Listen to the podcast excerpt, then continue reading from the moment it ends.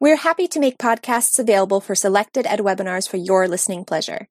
If you'd like to receive a CE certificate, you must watch the video recording.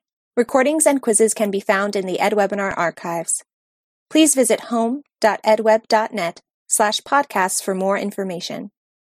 Hello, everyone. Welcome to our webinar today with Bethany Lockhart Johnson, Defining Math Fluency, what fluency really means and why it matters. We're so excited to be here today. And now it's time to introduce Bethany. Um, as many of you may know, she is our wonderful co host of Math Teacher Lounge um, with Dan Meyer, and we love her, love working with her. She's an elementary school educator, curriculum design consultant, and author. Um, she's committed to helping students find joy in discovering their identities as mathematicians. She has a long history, um, especially with math anxiety. Uh, we just had a webinar with her earlier this uh, year, and that was our whole season five Math Teacher Lounge. It was wonderful and super, super illuminating. Um, in addition to her role as a full time classroom teacher and our wonderful podcast host, she uh, is a Student Achievement Partners California Core Advocate and is active in national and local math organizations um, she's also a member of the Illustrative Mathematics Elementary Curriculum Steering Committee, which was a mouthful for me to say, and serves as a consultant creating materials to support families. Um, so, without further ado, Bethany, I'll kick it over to you. Hi, how are you? Can you hear me okay, Shannon? Okay, great. So today we're I'm Bethany Lockhart Johnson. We're talking about uh, defining math fluency. And I want to kind of tweak it a little bit. It probably should have said defining math fact fluency. One thing I love is uh, we're currently in the thick of season six for Math Teacher Lounge, and it's all about fluency. And our first guest was Jason Zimba, who helped to uh, co write the uh, Common Core state standards.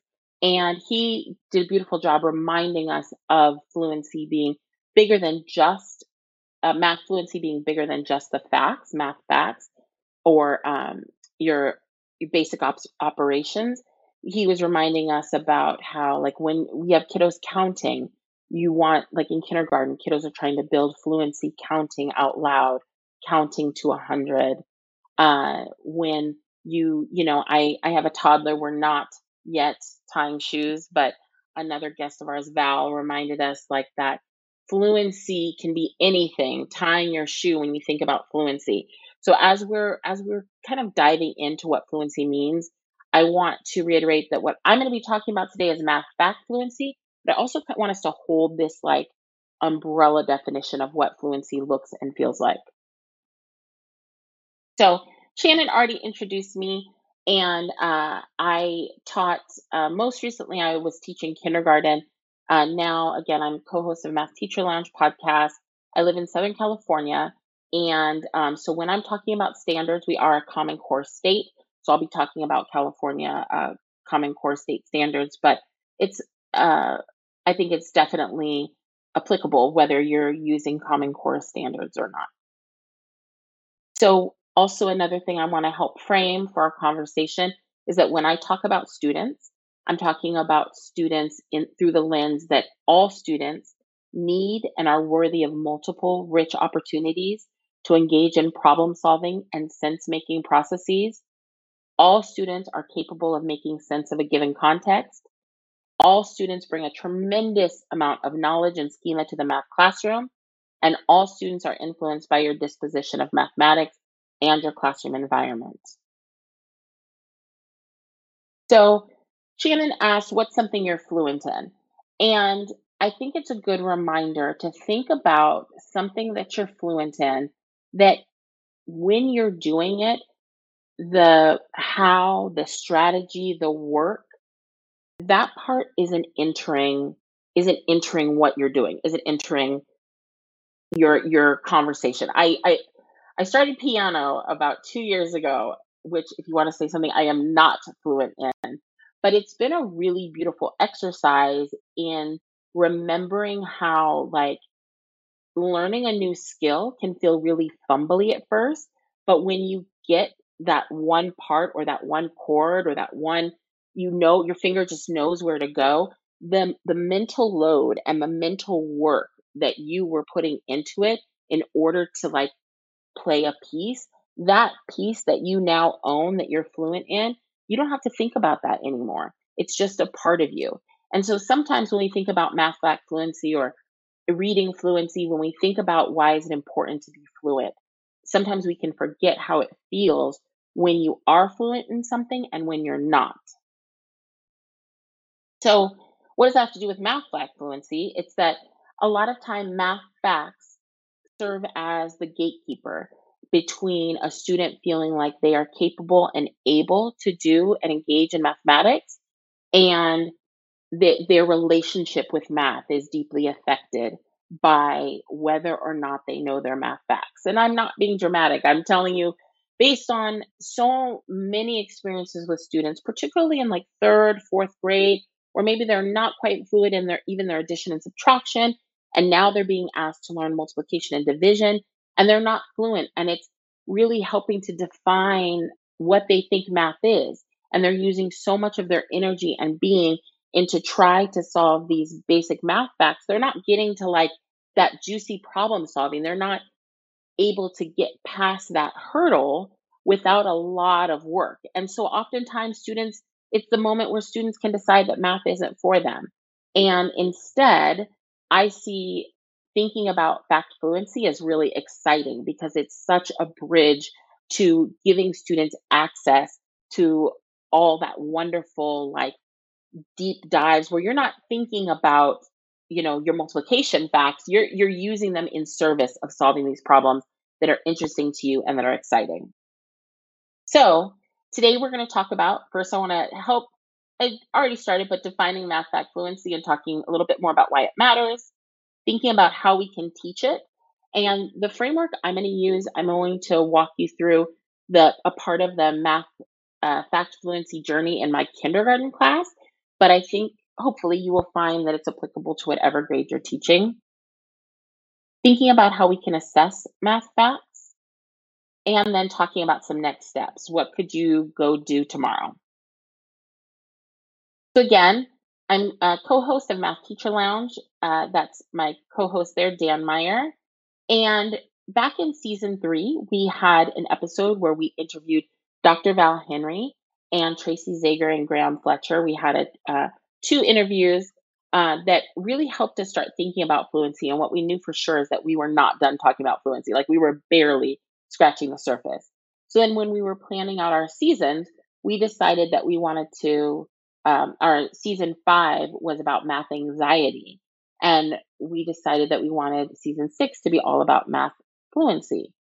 So I want to shout that out because that's another great resource where hopefully uh, you can dive into some episodes and listen to some of these speakers who think about math fluency all the time. And I want to give a special shout out to Dr. Val Henry, who was in that episode uh, in season three and then has joined us again for this season. And Dr. Henry's work has completely shaped the way that I think about fact fluency. Uh, and her program, FactsWise, really helped me understand the power of fluency. And so I really want to um, to highlight her work and uh, give credit that a lot of my thinking is deeply influenced by her work and her research. So when we talk about students who are fluent, they solve problems accurately, flexibly, they utilize appropriate strategy, and they solve with efficiency slash speed. So when I say accurately, we obviously want students to get the answer correct uh, so it doesn't derail the rest of the problem. Flexibly, we want them to be able to use known facts, for example, to be able to like, I want to solve um, 13 minus 4. Well, I feel solid in my, t- I know that if I take away 3, I would get 13 minus 3 is 10, and I could take away one more to help me get 9 using those, knowing how to compose and decompose numbers in a way that can help me to solve facts that aren't known. And they're all, and eventually becomes so automatic that that calculation, that moving around and decomposing, that just is a part of it. Like I'm not even thinking if I'm adding nine plus eight in my mind, I might say, oh, that could be the same as 10 plus seven. But that flexible moving around and decomposing of the numbers isn't something that I'm even really consciously doing because I'm fluent in that fact. Uh, using appropriate strategy, for example, students know how to, that making a 10 could help them solve a problem, or they might be able to use a fact that they know, like, for example, if they're trying to solve six times eight, they might say, Well, I know doubling, I know I can multiply three times eight and three times eight, and then I could take that 24 and put it together. Now, again, we want them eventually to be fluent and just to be able to say 48. But as they're trying to build that strategy and really learn and own that fact, these strategies can help them. And finally, I really hesitate to put speed to anything connected to math because I feel like so often folks think if I'm not fast at math, then I'm not actually a mathematician. Or if math doesn't come easy to me, then I'm not a capable mathematician. And so when I talk about efficiency or speed, it's that you're not using a lot of that workload, that mental working memory in order to solve it. So when you're assessing students, you know they get it in about three seconds, but it doesn't mean that that's how they're getting it initially, and it doesn't mean that speed's the only indicator. So again, I'm using California Common Core State Standards. So these are the fluency standards uh, starting in kindergarten, fluently add and subtract within five.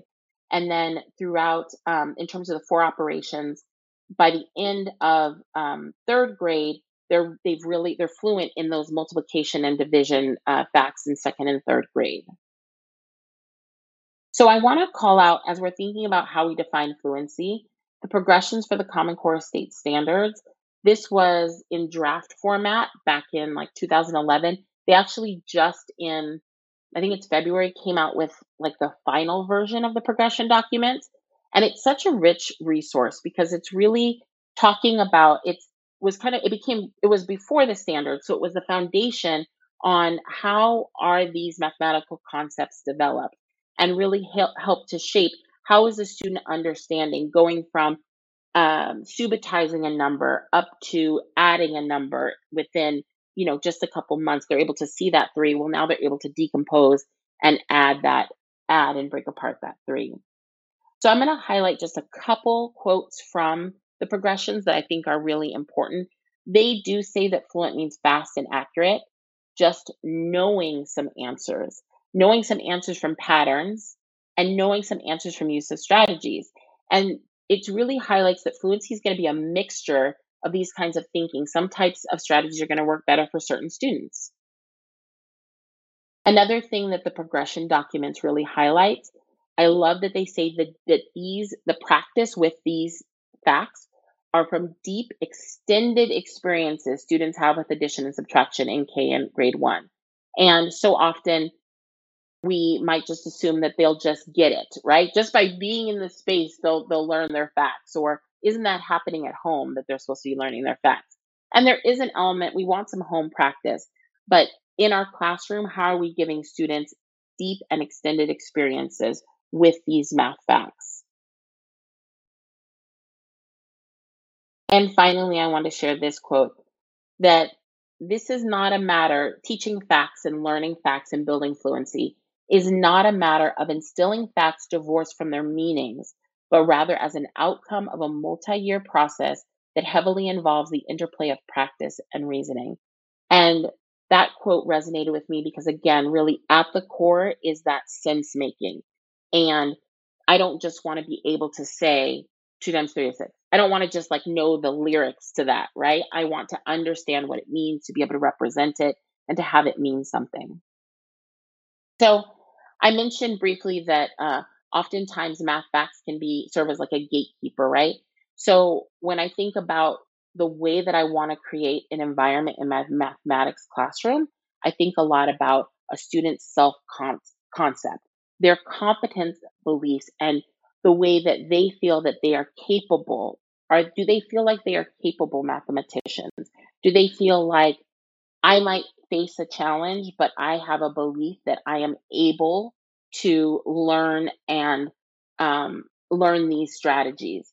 So when um, in a paper that uh, I'm referencing here, math self concept was assessed using items such as how good students thought they were at math, how well they expected to do in the future in math, and how good they thought they would be at learning something new in, the, in math. And again, the lower levels of math self concept, the higher levels of math anxiety or anxiety in general. And the higher levels of math anxiety, the lower levels of self concept. And it was a real reciprocal factor. And so students were, you know, when they're faced with these math facts, if they're feeling like that's the hurdle or that's the thing that they are not, um, they don't own those facts, when they're presented with problems that require them to use it, and so much of their thought is going towards solving those problems, you're finding that students more and more are finding feeling like math is not for them. And too often we see charts like this, this like tracking in a classroom of the ice cream scoops or tracking of um, how far am I, or hey, when everyone gets up, this is um, from a classroom um, and I'm sure a very well intentioned teacher, right? This teacher said, I want to celebrate the growth that my students are making with their math facts.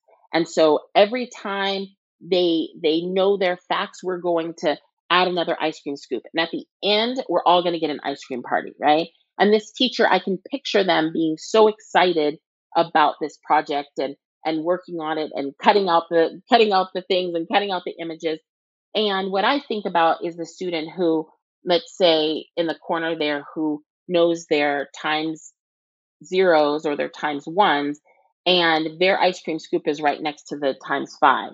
So, what kind of a message are we sending about what it means to be capable mathematicians? And are we doing something that could inhibit a student's positive self concept?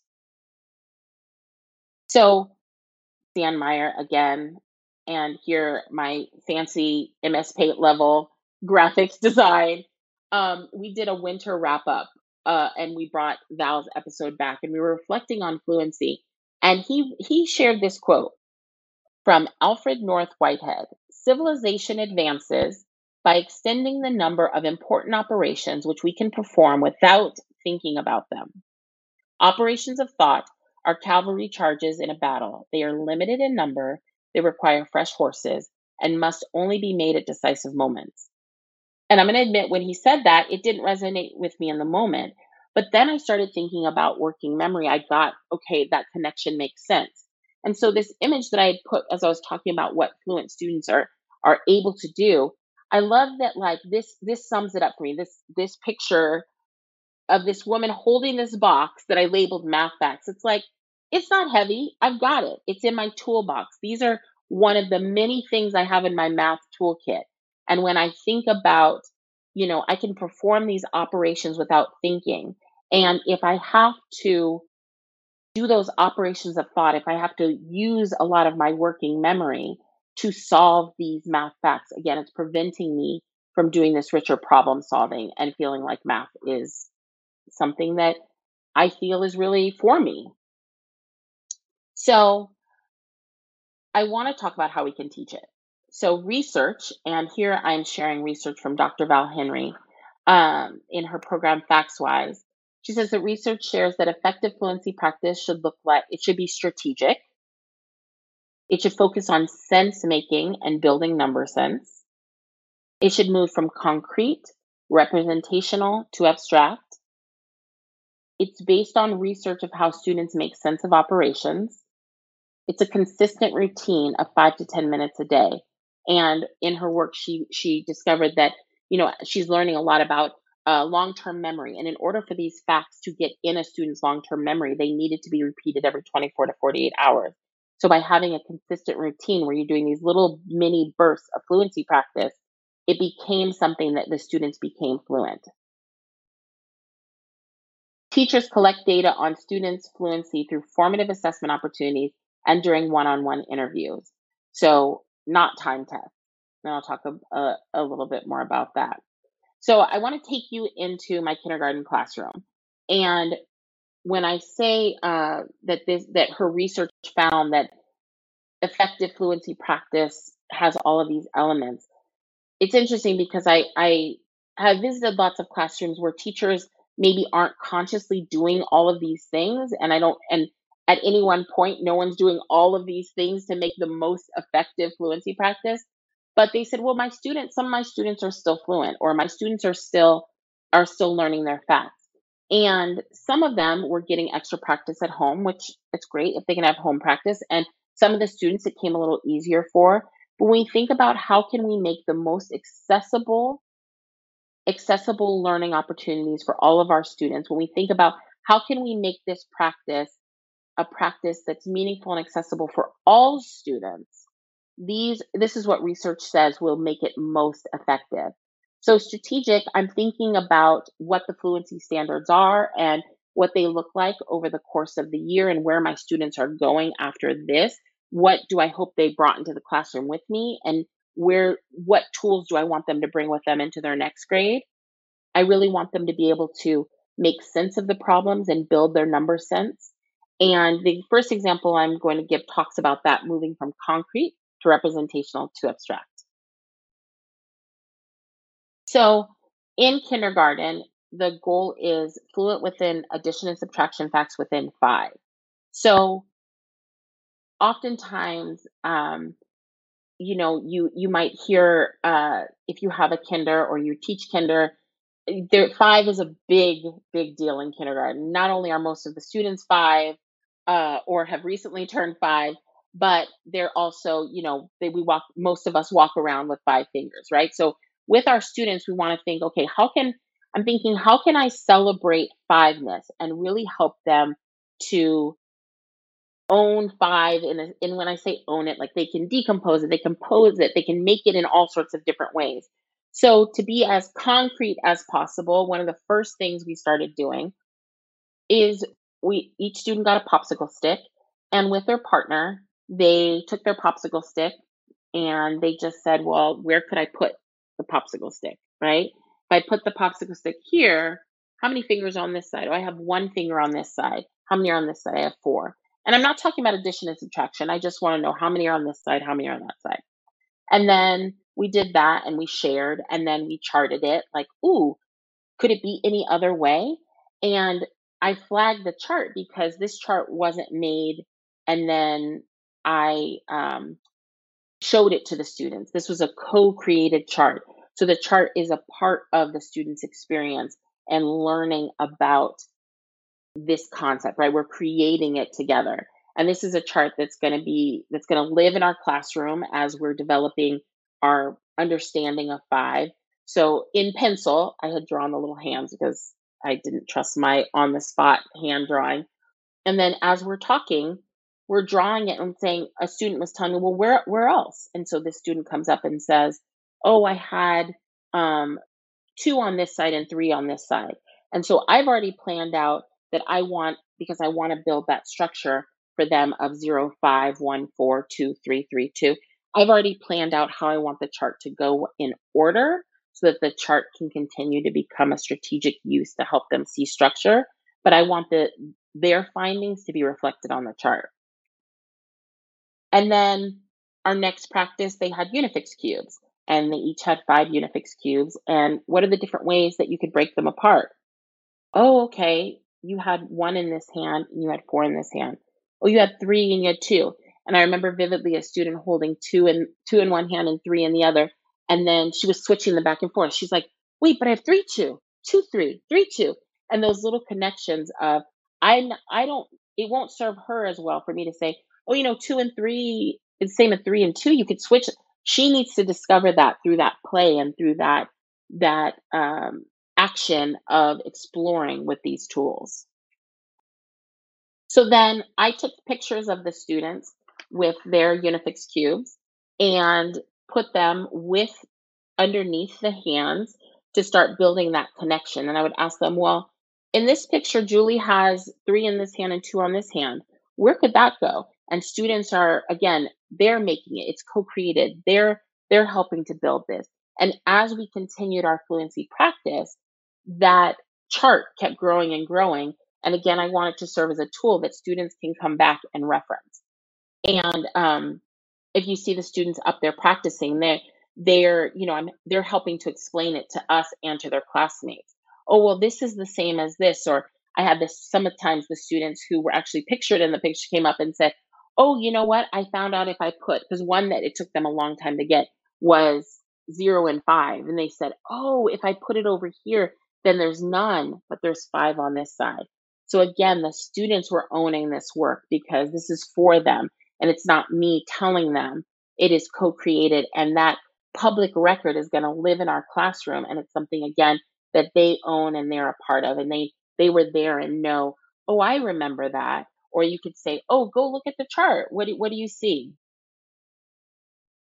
I want to flag too that when i shared about the unifix cubes sometimes it's just a small tweak that you're making. So for example in my classroom instead of storing my cubes either loose we had i had like a bucket of some loose cubes but then for the ones that we were using for all of our fluency practice or for problem solving in the tool section, the they weren't um, all in one color.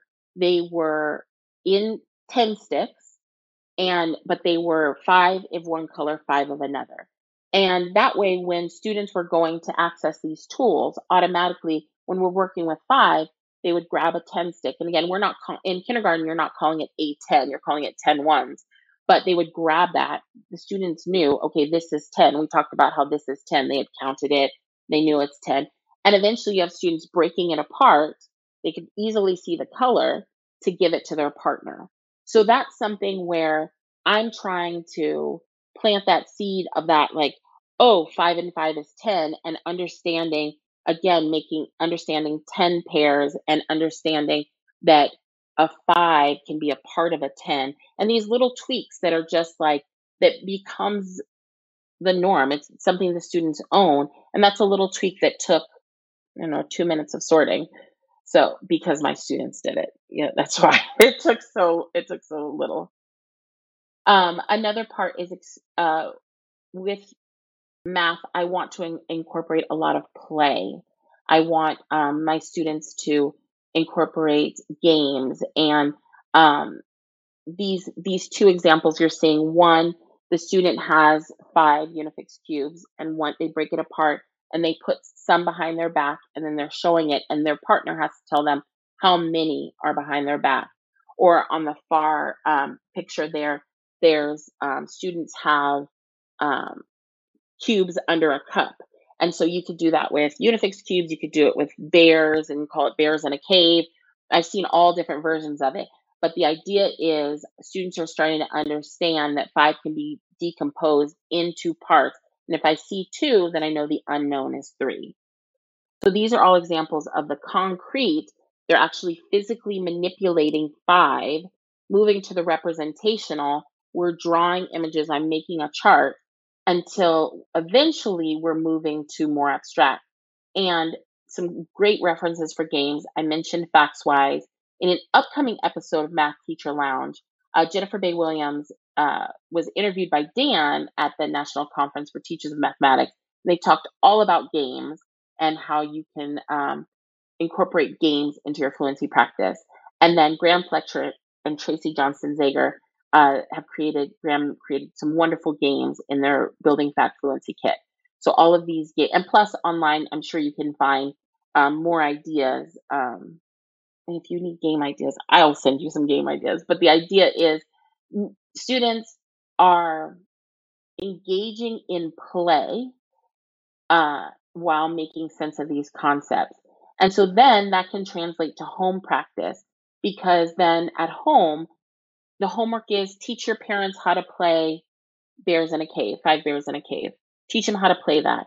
And then the parents are, or the caregivers are feeling like they're able to, to practice fluency in a meaningful way that is also building connection. And that's what I want from that home practice. So I've mentioned a lot of representing structure. So another activity that we did with five students put five um, counters, the two sided, two color counters, into a cup, shook it, spilled it out on the mat, and then they put it on uh, a 10 frame.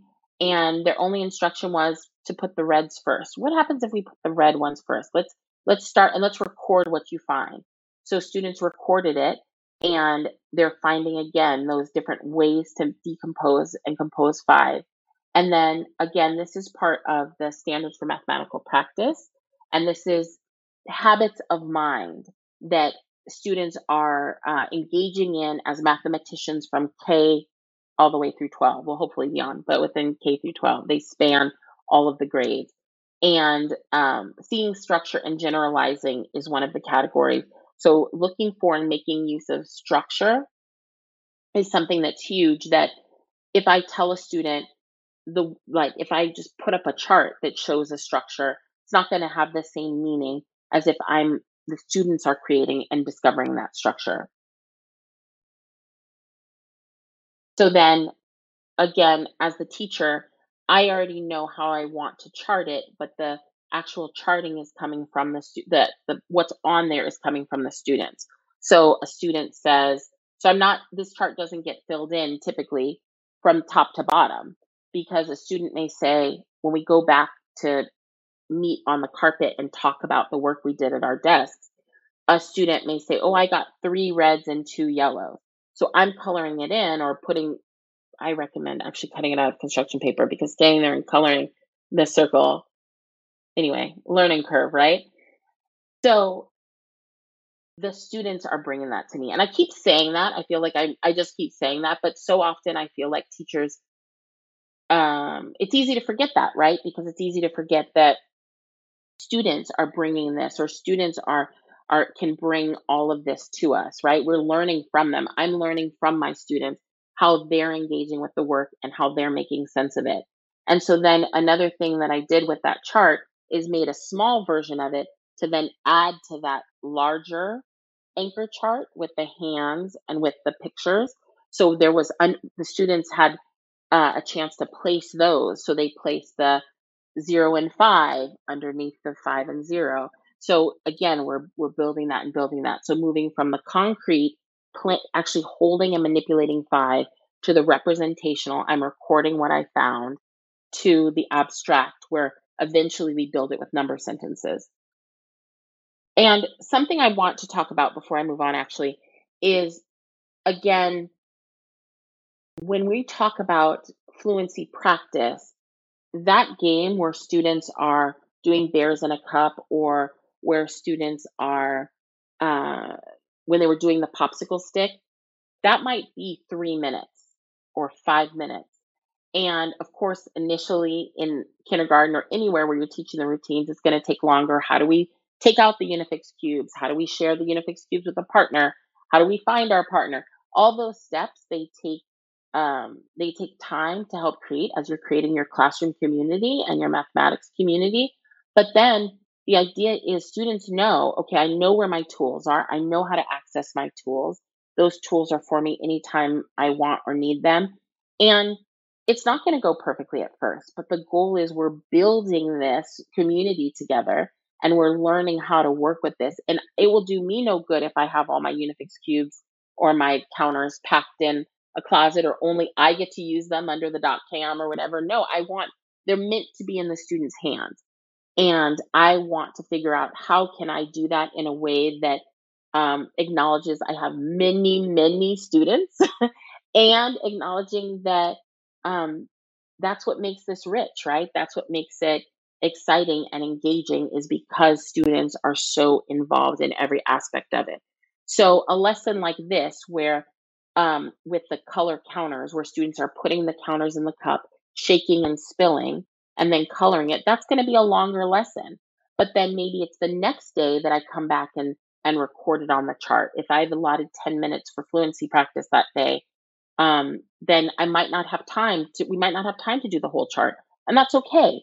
This is a repeated, deep, meaningful practice that is going to weave all throughout the year. Um, and I want to share a problem that um, a peer, a friend, and colleague, Jody Guarino, and I uh, worked on together, and um, I got the chance to present with another teacher, uh, Tara Minton, who teaches in Southern California. And so we had a lot of fun trying out this problem with our students. And so you'll see uh, Mrs. Minton's name, but Jody and I originally um, created this and really thought about how can this structure help students to see that five.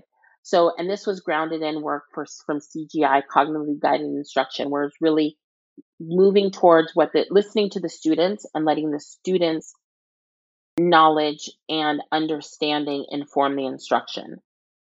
Uh, so in this problem, Mrs. Minton has five rabbits in her backyard. Sometimes the rabbits are in the hutch and sometimes they're out on the grass. Show the different ways the rabbits can be in Mrs. Minton's backyard. So this is the students um, on the left there is a student sharing out. So a student drew the hutch and they show that there are three in the hutch and two out. And then we're I'm charting that and we're tying it back in to the work that we've been doing with five. So eventually we had like as I'm planning the share out, as I'm walking around and seeing what students are coming up with, or as they're talking with their partner and seeing, well, did you find all the ways, or as students are moving Unifix cubes in and out of a paper, you know, to kind of try to make sense of this for themselves. I'm noting, excuse me, I'm noting, okay, which answers could I share out? How can I be strategic in sharing this out so again I can build that structure of five in, zero out, four in, one out, etc. And again, we're moving towards the abstract. We're beginning to build number sentences. But now, when the students are looking at these cards that have numbers one and four and they're making pairs, this is a game called Go to the Dump where students have a set of cards, kind of like Go Fish, but they're they're trying to build fives. And this is from um, Val Henry's FactsWise. Um, they see I have a four and they need to ask for a one. And if the partner doesn't have a one, they have to go to the dump and take a card. Again, they're trying to build those pairs. But by now, by the time they're playing this, and this is something students can go play if they're finished with their work early after they've learned it, but by now they've had meaningful practice with these numbers. So showing them a two, that means something now. They've had all of this repeated practice working with twos and threes and with numbers. So a two and a three is going to mean something different when they're trying to create that five. And um, I know, again, thinking about what's happening in first grade, I know that within first grade, I want them to be fluent in addition and subtraction within 10. In kindergarten, I just want them to, if I give them a three, I want them to be able to find seven. I want them to be able to understand a pair that would make a 10. But I'm trying to find ways that those num that 10 that they can start composing and decomposing 10 so, for example, our daily attendance was these little folks that they put up on a 10 frame. As they walk in, they would put their magnet in and put it up, and they'd fill the 10 frame. So, again, we're counting by tens. They're seeing, oh, there's there's 23, and they'd see the three. Well, how many students would we need to have to fill this 10 frame? Um, we're doing uh, dots for the day instead of just like writing down that today's the 50th day in school we're filling it in with dots on a 10 frame. And then every day we're counting because again, I want to build that fluency of counting to 100 and counting by tens. We're counting the numbers, we're counting by tens, and students, these are up every day. So students are looking and they're seeing these 10 frames, and it becomes a tool, a regular tool, like a familiar tool. That's the word I was looking for. And again, like those little shifts, like taking those Unifix cubes and seeing that I can um, store them with the five and five instead of storing them loose or storing them in a 10 stick. Even that, that's helping to move towards that fluency within 10. And I know again that I'm talking a lot about kindergarten, but these same ideas, that's because that's what I taught, and that's where my where I love K through five. But um, again, those ideas, I'm still trying to be strategic. I'm still trying to think where where can I support my students in whatever goal I'm doing, if it's multiplication, how can I support my students? And then think about where they're going to. Um, and then later on in the year, we did this same problem and we brought back the problem, but now she has 10 rabbits. So, what did that mean for students to have 10 rabbits, or for Mrs. Minton to have 10 rabbits? And um, I'm showing an example here of all different levels of engagement. So, I gave the students a, a picture that they could then move Unifix cubes on. So, they would like move the rabbits in and out of this little hutch and onto the grass. And I told them that was her backyard, but it was Google image backyard. and um, then they're drawing it, right? They're just drawing it on there. Or where another student wanted to draw it out, make a number bond, make a number sentence, write about it, but all but they're all practicing that fluency. And again, they're familiar with this problem. They know how how to dive in, but now we're working on within 10 and they're using their knowledge of within 5 to help them solve that. So again, reminding that this research effective practice again i'm trying no matter what grade i'm teaching i'm trying to be strategic. I my goal is always sense making and having students really build that flexible flexibility with numbers. I want to make the work as concrete as possible moving to the representation and then the representational and then the abstract. I don't want to start by handing them a flashcard i want them to have deep meaningful practice with if i'm doing multiplication with creating groups, creating um, with the vision. We're moving. We're we have, we have the the Unifix cubes. We're moving them apart. We're dividing them. We're dividing them onto plates. We're making sense of it in ways uh, that tools are for all students, and too often, especially in upper grade classrooms, but as early as in like first grade, I see tools locked away, and a lot of times it's not again because teachers don't want their students to make sense of things but it may feel overwhelming and they may say well you know i've heard a lot of teachers say but it, it's really messy or the kids play with it and all of those things are true right? They're going to play with it. If i give counting bears they're going to make the bears whatever they're going to build a lego structure with the unifix cubes. There's time for them to explore it. We have a tool talk and we're building slowly building the expectation of how we use these tools and the students are starting to select tools in ways that are going to help them to solve the problem. And um, so again, this the sense making moving from concrete representational to abstract, and um, this amazing book, Thinking Mathematically. I'll share a quote from there. If students genuinely understand arithmetic at a level at which they can explain and justify the properties they are using as they carry out calculations, they have learned some critical foundations of algebra.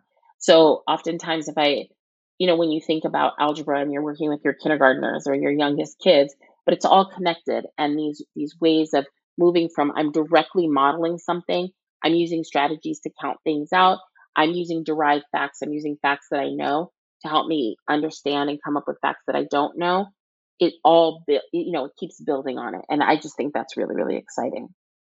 Um, a few thoughts on adopting adapting existing curriculum. These two examples are from Engage New York. So, um, in one example, there's a picture of a student holding up four fingers, and the the worksheet wants you to circle. Would the the to make a five, would you circle the hand with one finger up, or would you circle the hand with two fingers up? Well, instead of that, how about they face a partner and they do that same activity? Or in another worksheet, there's a a drawn uh, Rekenrek. You can make or buy Rekenreks. Um, it wasn't in my budget this year. I made them with, you know, this is a photo that I found, but I made them with a piece of cardboard and I wanted to have five on there. And then eventually we had 10. And instead of, you know, sometimes worksheets are very useful, but I want to make sure, again, that's pretty abstract, right? Those dots on the page and they have to figure out the number. I want them to have had experience with that first. And um, finally, I want to talk about how to assess. How are we assessing in a way that enhances student self concept and make it meaningful? And when I look at something like a time test, when the goal, if you see there, it says move fast, I may look at this and I may be able to score it quickly. And I may be able to see, oh, this student got them all right. Therefore, my fluent, my student must be fluent. But we know from research that time tests are actually oftentimes linked with anxiety. And when you ask folks, when was a time you experienced math anxiety? Time test often comes up in the conversation. Um, that feeling of panic, of not knowing, of feeling like they had to hide their fingers under the desk as they were trying to calculate, as going through and first, okay, I figured out seven plus two, so now I'm going to go through and find all the seven plus twos. Then I find all the two plus sevens. You know, they're not, um, as a teacher, this may be easy to enter into my grade book, but I'm not able to really get enough from my students in terms of what's really happening. So we talked with Val in this season, episode two, season six, about assessing. And it's a really big topic. And I want to just directly address that like, there's no, not only one way to address it, but I'll quickly share a story that um, I was in a TK classroom and I've shared this story before. A, a little boy was he shared he was so excited to share two two plus three is five, and when he was like, oh wow, where how do you know? Like, could you show me with like show me with these cubes? Like, I'm so curious. And the little boy, palpable anxiety. He got so upset, and it's like he knew the rhythm, he knew the lyric, two plus three is five, but it didn't have that meaning. And so at, in a TK classroom, I wasn't assessing him, right? But he shared it, and I was excited to hear, well, what what do you mean? Say more. So when I'm thinking, I never forget that because when I'm thinking about these students and as they're trying to make sense of it, I'm thinking, are how are students make sense making sense of these problems today? So as I'm walking around, as the students are playing games, I have my clipboard. I'm making little notes or I'm flagging students that I want to highlight, that I want to go to and say, hey, can I share your work later during the share out? And so in this picture, in this example, a little girl is counting on her fingers. She's trying to figure out what would make a five as she plays the game go to the dump. So she had a two. She's trying to figure out how many more do I need to make five, right? And so I can make a little note that she's still counting. And that's not wrong. That's not bad. I never want her to feel like she has to hide her fingers. She, your fingers are a tool. You have five with you all the time. But I want to know, okay, so she's not fluent in that fact yet. Again, this is all just information. And I'm figuring out how can I give more experiences where she's able to build that confidence with those numbers and that flexibility. And the picture on the right is of an older student who's also using his fingers to solve. And that was in a one on one interview. So, uh, in FactsWise, something that's uh, that Dr. Henry found is the power of a one on one interview. And when you have 30 students, I know that can feel 35 students, it can feel so daunting. But I wanted to put these pictures side by side because in one, I'm still getting information by walking around and observing the students as they're playing games or by when they're coming up during, you know, when I ask questions or when we're playing a game on the on the rug together. And if I sit down with a student for two or three minutes and I'm doing that interview, asking them about how they solve a problem or how did they know that or what's this problem and going through some math facts in a way that I just want to know what how did you solve that or how did and I see a student using their fingers or a student says, well, I didn't know that, but I did I didn't know um, eight times four, but I knew two times eight. And if they're telling me the ways that they broke apart a problem and they're using derived facts, that's all information to help me understand where a student is on their fluency journey. So I encourage you to see that that there are so many ways beyond a time test. And that in that two seconds with that watching that student is going to give me way more information no matter how many fun clip art things you find right because you can find a lot here's monster math here's spooky addition practice. Here's one with the apple. Says move fast. No matter how many i give of these i'm not getting that same rich information as that formative assessment. I don't know how a student solved it. I don't know if a student I might know if a student if an answer is right or wrong. I might know that this student isn't completing this in the mad minute that I gave them, but it's not giving me that information. So I encourage you when you're thinking about how you assess fluency, before you cut out all those ice cream scoops, before you print off or buy this on the Teachers Pay Teachers, you're thinking about how can I assess in a way that's more authentic to the sense making in the community that I want to promote. And I'll briefly connect it to reading fluency. So often we hear teachers being excited to sh- or fired up about reading fluency, rate, accuracy, and prosody.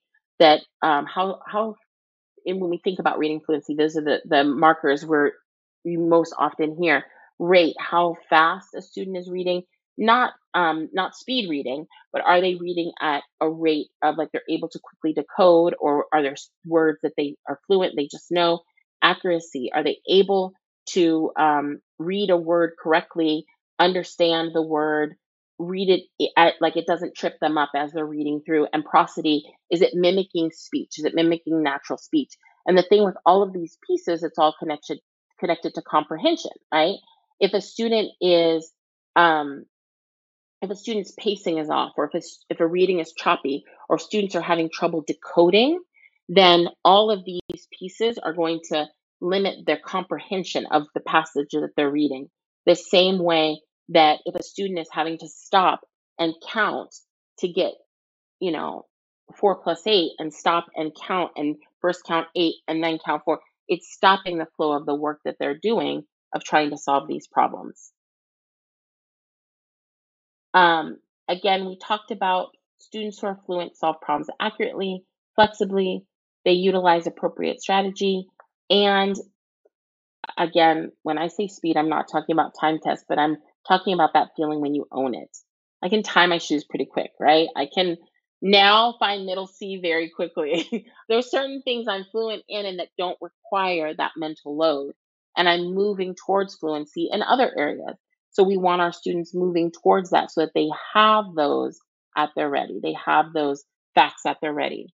And then we'll have time for like one or two questions, but I want to say briefly next steps. If you're like, I actively have the ice cream scoops on my wall, or I have my time test hot off the press for tomorrow. I encourage you, I'm not saying that you are harming your students necessarily. What I'm saying is, I encourage you to think about what fluency could look like. What could it look like? How do you teach fluency now? Before you go changing anything, what's the story of fluency at your school K through five? If I'm a student and I start in kindergarten here and I go through fifth grade, how did I learn my addition, my subtraction, my multiplication, and division? Um, find another teaching partner, somebody who who's interested in talking about this with it, and have a conversation. Examine fluency together. Find somebody in another grade and start talking about how you teach fluency and what feels effective and what doesn't feel effective. Find ways that right now you could use formative assessment data to plan strategic mini lessons. Could you do a number talk? Could you do some choral counting together? Is there just a chart that you are ready to put up on the wall tomorrow that you could co create with your students? Are there games that you can play where, as they're playing, you could walk around and collect data to see where they're at, to kind of do a pulse check of where your classroom is? And then make a plan based on research. You're not, you don't have to change if you're excited about changing fluency or if there's things you want to tweak, you want to say, well, people have been talking about and thinking about this for a long time. Where's research that can help inform the decisions? That I make as I um, make changes in how I teach fluency.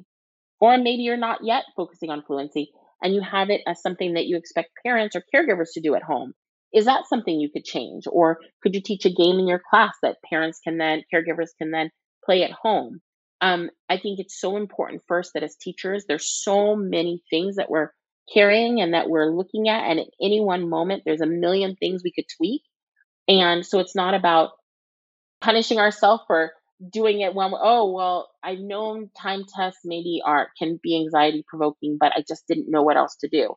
But hopefully you have a couple other ideas of what you could do or you know some places you could look to find other things. And i really encourage you when i say fake fluency indicators this was a, a wonderful um, educator uh, dr john staley said Ditch the fake fluency indicators. Those time tests may look like they give you the fluency information you need, but they're not enough for our students. And I share some resources here, again, FactsWise, uh, Math Teacher Lounge. There's amazing books, amazing article by Jo Boaler, Fluency Without Fear, um, that I invite you to. It's free online. You can read it and dive in, start thinking more about fluency. And again, at MTL Show, Math Teacher Lounge. And oh, I do highlight there that um, we have a Facebook group, Math Teacher Lounge community on, on Facebook. And any questions that you that you ask that I don't get to, since we only have a couple minutes, um, I'll make sure to answer them over there in the Facebook community. And I have a list of the references from um, the amazing educators and folks who have shared their work.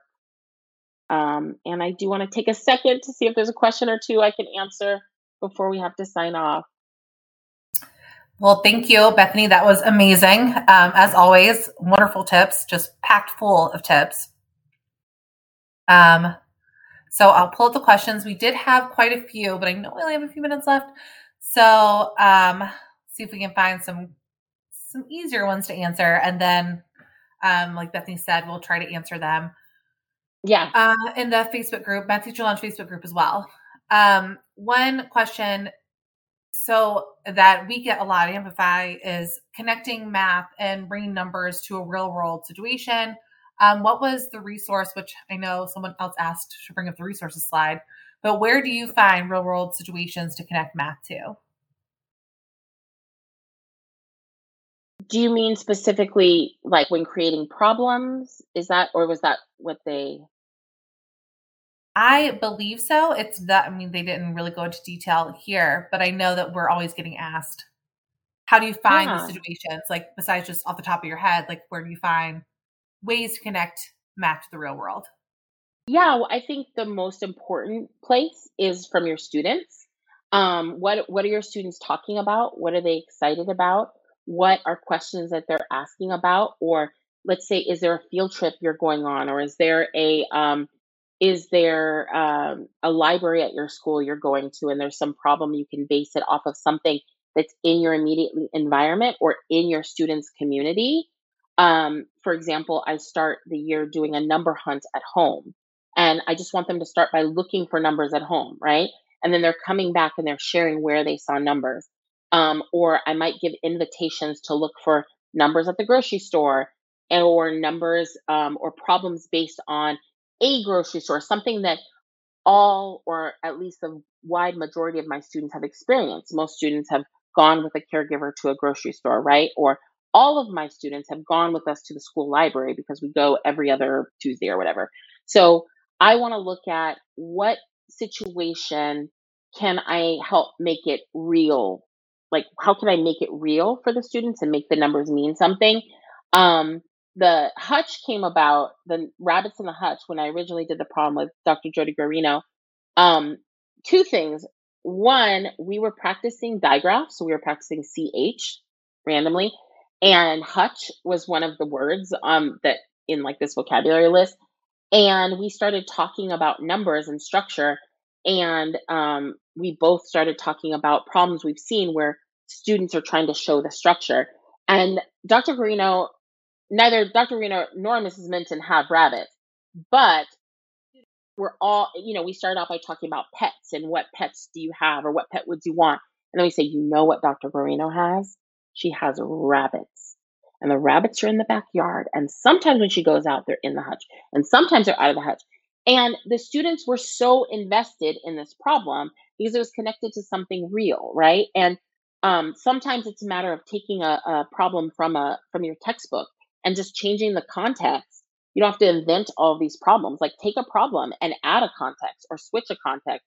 Or if the problem the textbook gives you is about, you know, Disneyland, don't assume all your students have been to Disneyland, right? Or to whatever. Like make it about your your school or something that you know is in your community. Wonderful. That was so helpful. Um, and I know we're at time. Uh, there was But Shannon question- will. Sh- oh yeah, you want one more? Okay, sure. Yeah, if you have Yeah. the time, there was one. yeah, was yeah, totally. Um, so we you did a lot um, charting, which a lot of people respond to in the chat. Um, and one person asked, when you are charting, are you organizing the data for students, or do you chart it the way they give it to you, and then you have them organize it? Um, and this person asked because when they did a sharing crackers activity with third graders, it was appropriate to jumble the ways they shared the crackers and then ask them to organize it. Um, but they want to know if this is developmentally appropriate for even younger grades. That's interesting. Yeah, so I think it, it really depends, right? So if I'm doing something like a number talk where I'm saying um, we were doing a number talk with a with 10 and we are saying I wanted to know all the different ways that we could make a 10, right? And students were just shouting answers, right? Well, not shouting. I was trying to encourage them not to shout, but they were shouting, giving me answers, and I'm just charting it, right? My goal is just charting it, and I'm just charting what they say. Um, and then um, with that, my goal is that we're just capturing the information. It's like, what's your goal of the chart? So if your goal is that you want to create a public record, something that's going to live in your classroom that you want students to reference and come back to, like in that case with like that, I had the 10 and then I had all of our charts and then I had put some post-its and students could come back whenever and go add more to it. So even though that was a public record of that activity, there wasn't a certain structure that I needed them to see. I just wanted them to start generating ideas of all the different ways we could make 10 and they were coming up with 3 plus 7. Oh, 1000 minus, you know, they all different ways, right? And that's just to to record it and capture that moment. But in the case of, let's say, the um, rabbits in the hutch or the shaker, the counter activity that I'm doing, I really, and that my goal was that not only would they find all the ways to make five, but that they would start to see that structure. And the same with the 10. So that required me beforehand to think about the chart. So if so the first thing I would recommend is thinking about what what's your intention for the chart and then is there a way that you can organize the chart ahead of time? Um, it doesn't have to be elaborate, but organize the, the chart ahead of time so that you can generate the information or you can have the record reflect a structure that you want your students to be able to see. And they might not see that structure initially, but somebody's going to say, oh, it looks like a stair step. Oh, it goes like this. So, you know, and I think there's a ton of validity in having your students organize it later, but that's a different goal, right? So if I want to have the information and my students organize it, that can be really exciting because they're making sense of it. And you're talking about ways that they made sense of that information that then's going to live on a chart. So there's, I don't think there's any wrong way to do it, but I think something that I learned and something I didn't previously do was I learned to try to be more intentional with my charting. And that did require, like, when I'm planning, sometimes it just be a quick little sketch um, of what the chart could look like. And again, because I don't feel super confident in my drawing ability, sometimes I would like trace something in pencil, like the hands, or you have a cutout of hands that you take the take the picture, whatever whatever works for you. But um, again, it's about what is your goal, and if it's something that's going to live in the classroom, I think there's such power in creating it with your students and something that they can reference. And so my students knew, oh, can you go find that on the chart? Or wait a second, does that remind that reminds me of that activity? Why don't you go look at the chart and see see what you find, see what you find on that. And they know where it is, or they'll reference it later. But it's because it's not something that I bought and hung up. It's because it's something we created together. Right.